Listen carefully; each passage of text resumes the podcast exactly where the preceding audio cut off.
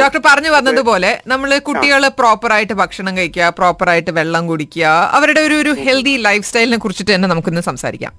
അതെ ഇപ്പോൾ നിങ്ങൾ സൂചിപ്പിച്ച പോലെ കുട്ടികളുടെ ജീവിത ശൈലി അതിലുണ്ടാകുന്ന മാറ്റങ്ങൾ ഇപ്പോൾ ഒരു ഹെൽത്ത് കെയർ പ്രാക്ടീഷണർ എന്ന നിലയിൽ ഞാനും അത് വളരെ കൗതുകപൂർവം അതുമല്ലെങ്കിൽ കുറച്ചൊരു പേടിയോടെയാണ് ഇപ്പോൾ നോക്കി കാണുന്നത്.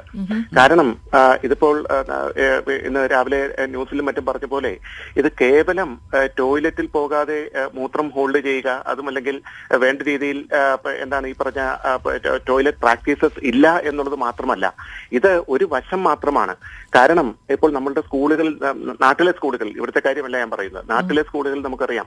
വളരെയധികം അൺഹൈജീനിക് ആയിട്ടാണ് ഇന്നും അത് പല പ്രൈവറ്റ് സ്കൂളുകളിൽ പോലും ബാക്കിയുള്ള പുറമോടി എല്ലാം ഉണ്ടെങ്കിലും ഇന്നും ടോയ്ലറ്റ് ഭാഗത്തേക്ക് മൂക്ക് പൊത്താതെ ചെല്ലാൻ വയ്യാത്ത ഒരു അവസ്ഥ പലയിടങ്ങളിലും സംജാതമാണ്. അപ്പൊ കുട്ടികൾക്ക് ബേസിക് ആയിട്ട് ഇങ്ങനെ ഒരു അവസ്ഥയിൽ ഇത് കുട്ടികൾക്കെന്നല്ല മുതിർന്നവർക്ക് പോലും പലപ്പോഴും പലപ്പോഴും സ്ത്രീകൾക്ക് ഈ ഒരു ഇഷ്യൂ പലയിടങ്ങളിലും ഉണ്ടാവുന്നതായിട്ട് കണ്ടിട്ടുണ്ട് അല്ലെ?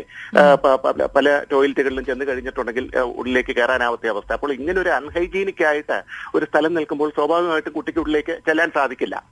രണ്ട് ഈ പറഞ്ഞ പോലെ തന്നെ നമ്മളുടെ മൊത്തത്തിൽ നമ്മളുടെ ജീവിത ശൈലിയിൽ കുട്ടികളുടെ ജീവിത ശൈലിയിൽ വന്നിരിക്കുന്ന വലിയതായിട്ടുള്ള മാറ്റങ്ങൾ പ്രത്യേകിച്ച് ഭക്ഷണത്തിലും അതേപോലെ തന്നെ ലൈഫ് സ്റ്റൈലിലും വന്നിരിക്കുന്ന മാറ്റങ്ങൾ അമിതമായിട്ടുള്ള ജങ്ക് ഫുഡ് വറുത്തതും പൊരിച്ചതുമായിട്ടുള്ള ഭക്ഷണം ഇതെല്ലാം പല കുട്ടികളുടെയും സ്വാഭാവികമായ മെനുവിലേക്ക് ഇന്ന് ചെന്ന ചെന്ന് പെ- ആ, ആ, ആ, വന്ന് പെട്ടിട്ടുണ്ട്.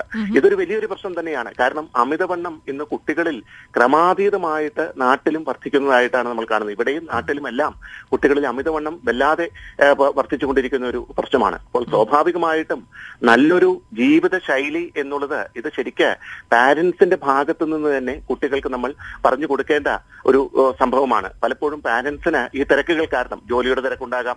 അതുമല്ലെങ്കിൽ ബാക്കിയുള്ള തിരക്കുകൾ കാരണം വേണ്ട രീതിയിലുള്ള അതുമല്ലെങ്കിൽ ആരോഗ്യകരമായ ഭക്ഷണം കുട്ടിക്ക് കൊടുത്തു വിടാനാകാത്ത ഒരവസ്ഥ വരുന്നു. അതുകൊണ്ട് തന്നെ ഇന്ന് മലബന്ധവും അതേപോലെ തന്നെ ഗ്യാസ് ടബിളും എല്ലാം കുട്ടികളിൽ ഇപ്പോൾ സർവസാധാരണമാവുകയാണ്.